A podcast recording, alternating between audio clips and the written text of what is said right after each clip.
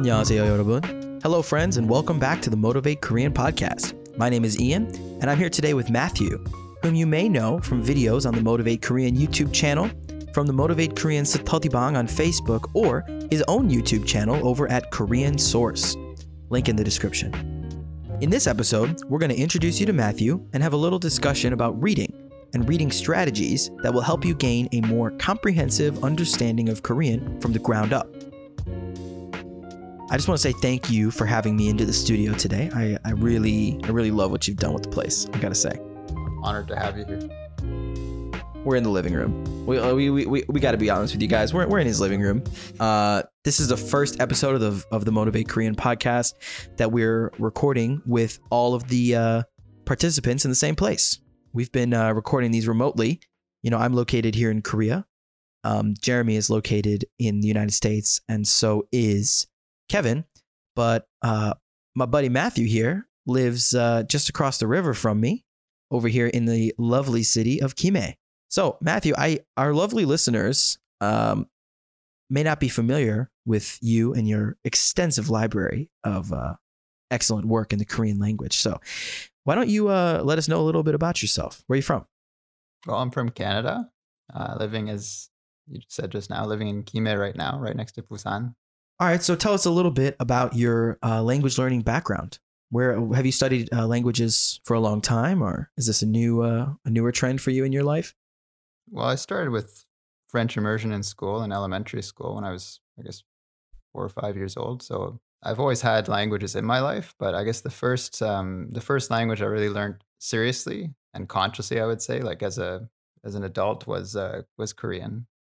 So how did you land on Korean? I mean, being from Canada, work going to a, a French immersion program, you know, earlier in your life, how did you end up on the Korean language?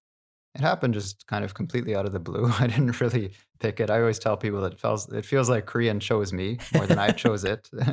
I think a lot of people have a story like that. Like if if you if our listeners have listened to the first or second episode of our podcast, we talk about how we ended up uh, studying Korean, and a lot of it was kind of like accidental, serendipitous, maybe in a way. Yeah. We just kind of ended up doing it, and it's like, well, this is this is just what I'm doing now. You know, stuck with it. So you want to tell us a little bit about your work because you have a pretty cool job. I think a lot of people would be interested in uh, in hearing about that. Yeah, sure. Well, I've been working now as a Korean English translator for almost six years, going on six years. So what does that mean, translator? Because I think a lot of people might be confused about specifically what that means and the differences between that and interpretation. Yeah, I get that a lot. People, if I tell them I'm a translator, they'll, you know, ask me questions as if I'm an interpreter. Like, so, oh, you go to like business meetings and you're talking. It's like, no, no, that's a, that's interpreting. Right. So I usually, um, well, like, yeah, so I'm a translator. So I work with uh, text. So a lot mm-hmm. of, you know, a lot of reading, um, usually going from Korean into English, sometimes the other way around, sometimes French and English as well. Also, my computer's my office, so I actually work at home, which is very convenient, and it's been really handy over the years. As my wife and I, we've gone back and forth between Canada, and uh, each time there's no interruption at all. So it's nice to have a job where, you know, I'm not like tied down to a certain place. Yeah, it's great. I, mean, I think uh, I think we've probably done enough to make all of our listeners uh, jealous of your your situation. You've got a really cool job. Um, you know, improving and using your Korean is how you make your living and you can do it anywhere, I mean, that's the dream, man. You're living the dream. So, what did you want to share with us today? Because, you know, we, we like to do these introduction podcasts where we talk a little bit about who we are, but then, you know, talk a little bit about what's important to us. So, you want to tell us a little bit about what's your, you know, thing you want to share with us? Sure. Um, well, I guess my big thing, the thing that often attracts me to languages is reading, not exclusively, but that is a big part of why I'll choose languages. Korean was the exception, as I said, because Korean kind of chose me. But any other languages I've learned, it's usually because of reading. Mm-hmm. And uh, so let me ask you all a question. When you think back on your native language and how you learned it, how much was reading a part of that process and how much reading have you done to become the speaker that you did that you are today probably a lot i mean if i think back even on like early childhood education i mean to guess is probably thousands of books that I've gone from start personally, I've gone from start to finish from the time that I could read until you know the end of compulsory education at least yeah so when you think back on that you've clearly been exposed to an enormous amount of vocabulary. Um, it's probably helped your grammar as well. Um, it's helped you to express yourself maybe in a more clear way. And that's just with your native language alone, right? So when we think about when we're learning a foreign language, what are some of the benefits of reading? Well, it's it's basically the same way that we kind of shaped our personality, our vocabulary, our way of speaking in our native language, except we're just applying that to the foreign language. Has all of the same benefits. But yeah, well, I, th- I think of reading as kind of like it's the um, it puts words to the actions that fill in the dialogue of life. That's sort of how I think about it. I see what you mean. So I think this this really um, reading is the best way to learn how the language describes actions that are generally something that are only visual cues and audio cues and scent cues and things like that. Is that, is that what, you, what you're saying? Yeah, and there's also another component to it where you're learning, even in your native language, you're learning better how to describe what's going on in your own inner world. So emotionally, how to put certain words to certain feelings, how to express like what what exactly are you feeling or what is that other person feeling in a certain situation It gives you a kind of a, a linguistic nuance. I can say from personal experience too, uh, with reading specifically, uh, Korean has a whole wide array of certain types of words that we don't really have in English, at least functionally, um, called 의성어 and 의태어, right? I think reading is probably the only way you can actually learn those. Um, would you want to talk a little bit about that? Tell us a little bit about how those work. Yeah, sure. Those are a very big part of Korean. And um, one of the best ways to learn them, I would say, is reading. It doesn't have to be necessarily text only books. But for instance, if you're using something like Webtoons, let's say, um, you have that visual component. So you get the text with a picture, and you can see, for instance, there's a difference between if someone's walking like tobok tobok or songkum Mhm. songkum. Yeah. So tobok tobok is more like kind of plodding along. It's like a heavy tobok tobok. Mhm. And then songkum songkum is like a stride. They're taking these big steps. Can we have a little chat about just briefly what is a webtoon? I, I, that's not really a normal word in English. I think that's a Konglish word that they've made up. So what is a webtoon? Webtoon's just a web cartoon, basically. So it's like a digitized form of a comic. And Yeah. thankfully, there are a lot that are freely available online, not just Naver, which is probably the most well known one, but like Daum has their own Webtoons. Um, there are lots of sites that provide them very often for free um, With ads. with ads. Yeah. Like everything, I guess, nowadays. Yeah. free, but with some strings attached. Right. and that's also what makes Webtoons a really great way of getting into language. Um, I've part of my job as a translator has actually been translating for uh, Naver Webtoons or Line Webtoons for the last six years, and it's funny how many of these little words, these uishongo, that you pick up just from doing that, and you they really get kind of burned into your brain because you start associating them so strongly. Like you see this certain word, and you just immediately can conjure up the image of that situation. So I would say that if someone is just getting started with Korean, even if they're a complete beginner, there are still some webtoons where you can kind of get into that. Obviously, it's more effective if you're maybe a upper beginner or higher level than that. But uh, really, I think you can start using webtoons at pretty much any point, even if it's just for the sound words, because you can just kind of flip through them. If you literally don't know any other words in the whole story, the dialogue or anything, you can at least flip through and just look at the sound words that are popping up in each frame. And that in itself is also kind of a learning experience because I can say from my experience translating, almost all of them are used and they're useful. And Koreans will use them when they're telling stories and things, describing very subtle actions that in English we might not even use a word for, which also poses translation challenges because sometimes there's a word they're describing a certain thing like a movement like a door opening or a just you know there's a very subtle thing that we might not necessarily even put a sound for that in english or a feeling. That's Yeah. more often it's actually like a sensation or the the texture on something. There will be a word that's like describing that texture except it's not like an adjective. It's just one of these uisongo that's just kind of there and it's a korean would understand it's describing that texture. It could be sharp it could be smooth it could be bumpy but there's a word there and it feels a bit awkward just to write bumpy in english Yeah, yeah. So, for people who are traveling to and from Korea, or really anywhere in the world, keeping your personal and financial information safe is extremely important. We all know that. Here in Korea, there's an expectation of free Wi Fi just about everywhere. And scammers can prey on that expectation pretty easily with, you know, fake Wi-Fi network names and stuff that you connect to thinking it's public and, and it turns out that it's not. And they can steal your information by putting keyloggers on your system and, and all kinds of stuff like that. So that is why we use NordVPN wherever we are. It protects you, your personal and your financial information, as well as your internet devices, like I said, no matter where you are. Uh, VPNs are pretty much a basic necessity for expats living in Korea. They're the only way you can access certain banking and government services back home while you're in Korea. So, um, if you use our coupon code MOKO, M O K O, at nordvpn.com slash MOKO, you can get 70% off a three year plan plus an extra month free. So that brings the price down to like $3.49 a month. Part of that will also go towards helping us expand this channel and provide you with more content just like this. Thanks again to NordVPN for sponsoring this episode of the Motivate Korean podcast. So, if we're reading webtoons and we're ready to move into like print books or something a little more dense, um, where do you think we should start? What kind of how, how do you, how do you go about picking a book? Do we do you go for content first, or do you should you just reach out to people for recommendations? What do you think? Ideally, if you have someone who can recommend a book, that would be a good place to start. And even more ideal, if you have a certain area that you're interested in and you know someone who knows about that area, like say you're interested in economics, ideally you have a Korean friend who maybe you could ask for some recommendations for books on economics. But if not, I would just say go to a, um, a library, a bookstore, or just browse online. You can reading is a obviously a very broad, broad term. It doesn't necessarily just mean books.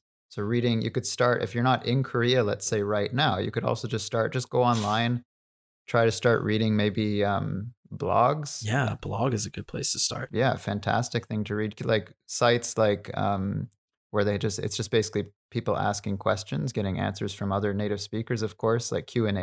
Mm-hmm. You know, use those a lot too. Um, when I'm learning any language, really, they're just tremendously helpful. And sometimes people worry too that just like when you'll notice too when you look at english forums and things the the writing is not always as uh, grammatically correct perhaps as might it might ideally be for a learner. So they might say won't i be picking up incorrect grammar or poor writing? But you know it's funny even that is part of the language learning experience because not everyone is going to speak as perfectly as in that textbook that you might be using. And it's funny i've found even as a translator there have been times when i've had to translate something that was very clearly written by a native speaker who's not terribly well read or who does not have great writing skills but i'm i'm used to good and bad writing at this point so it wasn't a problem. Yeah i mean there's good and bad writing right like content wise and organizationally and then there's also just different styles like literally style not just your personal style but the the, the methodology through which you write like mla or whatever in which koreans for example on the internet will spell things more the way they're pronounced, or they'll spell things incorrectly to show a certain kind of image of themselves. Like they want to look like they're cute or innocent or, or sweet or something. And they'll spell things using more simple. So it looks like a different word, you know? Like you'll, and you'll, like, for example, someone using like the tana, hetana form online, they might just write like het ta na, not the actual spelling you know? And so you'll you'll see all kinds of stuff like that that you need to learn how to pick apart and maybe even use yourself. Because this is I've, I've heard before that native speakers can't make mistakes. Even if they do something that's grammatically incorrect uh, with regards to like the agreed upon grammar of the language by some institute or the government of a country or whatever since they process the world through their native speaking brain whatever they do is technically accurate usage of the language so you need to learn how all those people think and hear and see and tobak tobak and all that too, you know? Yeah. So another advantage of reading, I would say, this is probably one of the main advantages actually, is that it gives you a kind of snapshot of the language that lets you see in detail and in what's going on on a deeper level. And it's great too, especially if you can find things where the writing is very natural, the dialogue and everything is natural, because it's basically like people are just talking, but it's all written down for you. So really any kind of written format where it's it's natural but it's written, it's in a text form is really ideal because you can see you can see details that are just passing by too quickly when you're listening to catch. And I've I'm sure all of us have experienced times where we've read something, we've seen something in text, we notice a little nuance that we hadn't heard before, and then next time we talk to someone, we start noticing people using this thing all the time. It could be an ending, could be a word, an expression, but that's really one of the huge advantages of reading. It's just that ability to really stop things. It's like putting a movie on pause because you can't really pause someone in real life. I guess you Not could. yet. If you really wanted to, I guess you could find a way. But Yeah, or just be like you'd be stopping them every like two seconds. Sorry, what did you say just now? But the Yeah. problem with that too is that you know often when when you stop someone and you say, "What did you say just now?" They might then rephrase what they just said. They might simplify it, which happens very often. And you know, often people, of course, not being language learners themselves, they don't know that you want exactly what they just said. Like, can you repeat word for word exactly what you just said? They probably won't do that. They're going to change it a bit. So already that moment is gone. It's lost. Whatever they just said, it's past. So reading is a great way to to really capture what's going on in that moment. Slow it down. You can take an hour on one sentence if you want. Like there is no time pressure and to really just get into the details of what they're saying, how they're using the language. I think too, when it comes to like usefulness, um, there's some misconceptions that a lot of people get because they get these these like they get these one size fits all pieces of advice from uh you know teachers online and stuff like that, and it, it's hard to communicate this stuff outside of the podcast format. I think because there's not a lot of long form discussion about any of this stuff, at least that gets recorded. You know, I think this happens between language learners who sit down, like Matthew and I, we sit down and talk about this stuff sometimes when we're just, you know, having food or whatever. One of the one of the big misconceptions that I hear from a lot of people is that you shouldn't read children's books. And the it's not necessarily uh like I said a one size fits all truth. Um it's not going to teach you functional words necessarily uh for people who are just trying to figure out how to start using Korean. But what it is going to do is going is give you more context for how Korean people use language to describe their experience. So from the beginning, using children's books to because they're quote easy, um, yes, the truth is that they're not really going to be that helpful to you, but they are still a necessary bit of media that you need to consume as a language learner because all native Korean speakers consumed this media. So they have this basic uh, cultural context that they all share because they've heard in context of a you know a child stomping away tobok tobok right? They hear these they they know these words from seeing them when they were younger and it, they've retained that vocabulary. Whereas an adult may not run into that word in adult media. You'll just see it in a random place that you're not necessarily sure what they're talking about. So that lack of context uh, in adult media is a hindrance to learning a lot of these baseline like foundational things that you need to have you know stored deeper back on a on a shelf in the library that maybe people don't go to very often. These are like the once a once a year words. Yeah, so that's one of the reasons that some people might avoid reading is because they feel that the words in the in books or in news or whatever it may be are not useful or they don't hear them. But it's funny how often actually like you might learn a word from a book, let's say, and it might not seem like a very useful word, but like then you'll start hearing it all the time. You'll, people will say it to you. You'll see it in advertisements. It's happened so many times, and for me, that's just kind of really over the years has just confirmed over and over again the usefulness is that even if not all, but maybe some of these words that you might encounter in books, they might not actually be used every day. But as you just touched on a, minute ago, native speakers will know these words. And just like in English, if we want to just kind of make a joke about something really random, we can kind of recall that very specific word for something and just pop it in there. It might be only one of a couple of times in our life that we use that word, but it's there. Like it's in the back of our mind and it's ready to be used when we need it. So if we're really going for fluency in Korean, if we really want to be able to express ourselves as accurately and as clearly as possible, I think that really that's what reading fills in as all these details that you might not encounter, even if you talk to a lot of people in Korean on a daily basis. You might not necessarily encounter these words, but they could come up. And it will be that like one time when it comes up where you'll wish, oh, shoot, I wish I knew what that word meant, right? So, for example, a while back, a few months ago, I was um, reading something online with my wife, and we were just flipping through the comments. It was some kind of like a political article, and the, one of the first comments was this word "nungji tocham," "nungji tocham," which is I had never seen the word before, but my wife instantly burst out laughing when she saw it. And my wife, of course, being a native speaker, she knew immediately what it was, and so she explained it to me that it's it was basically this kind of form of a slow, torturous death in the Joseon dynasty, and it was um, one of the worst punishments you can undergo. But so basically, what this person was saying, and that's all they wrote in the comment, was just you know nimji totam, and they were describing this politician's like really just you know laborious, slow way of getting things done, and it's like a slow, painful death to watch this guy try to do his job. And so it was one of those situations where even though I'm pretty well read in Korean, I hadn't seen the word either. And so it was, I guess, a reminder of once again the, the importance of these these words that you might not see every day, but it made the difference in that case where my wife immediately laughed, being a native speaker. She knew what it meant. She's probably only seen that word maybe once or twice in her life, but it's in there. It's in that library that we keep referring to. And when she needed it or when it was used, it, she was ready to understand it.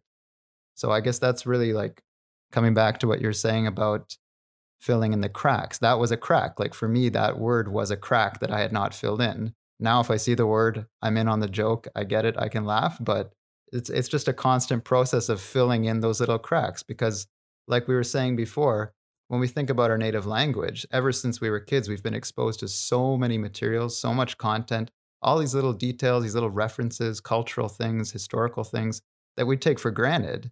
And when we're learning this new language, we're basically now building a kind of an alter ego in that new language. And along with that comes all these different references to things, these cultural things.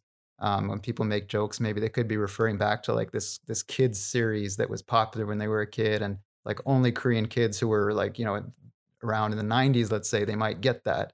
But that's part of the language. That is part of their identity, and so they could just reference that series or whatever it is just on the spot, and they would expect a Korean from their generation to get it. And so I guess reading is another way to kind of to be in on, on the joke or to be in on kind of what people are talking about in those situations. Yeah. So let's, I think we've made a good argument for reading. If you disagree with us or if you uh, have any um, counter arguments about whether or not reading is effective or useful, please email them to uh, podcast at motivatekorean.com and we'll, uh, we will see you in court. Um, the court of the court of, of Korean.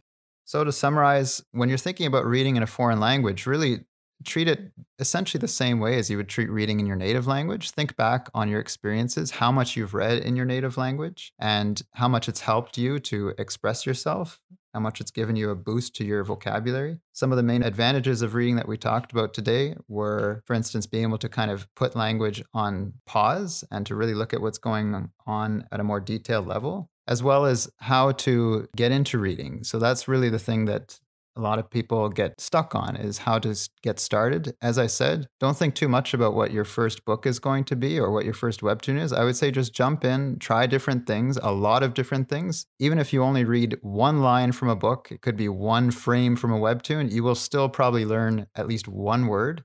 And that's okay. That can be your takeaway from that book for now if it's too hard. So I would just say, really just dive in. Don't be afraid to try any book and I mean, I'm talking any book. Just don't be ever be afraid to pick up anything and at least give it a try because you'll often surprise yourself. You'll be able to understand more than you think if you just keep doing that.